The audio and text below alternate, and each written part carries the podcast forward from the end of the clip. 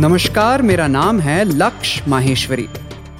मेरे पॉडकास्ट अवधूत में आप सुनेंगे वेदों और उपनिषदों की ऐसी ऐसी कहानियाँ जो आपको खुद के करीब ले आएँगी।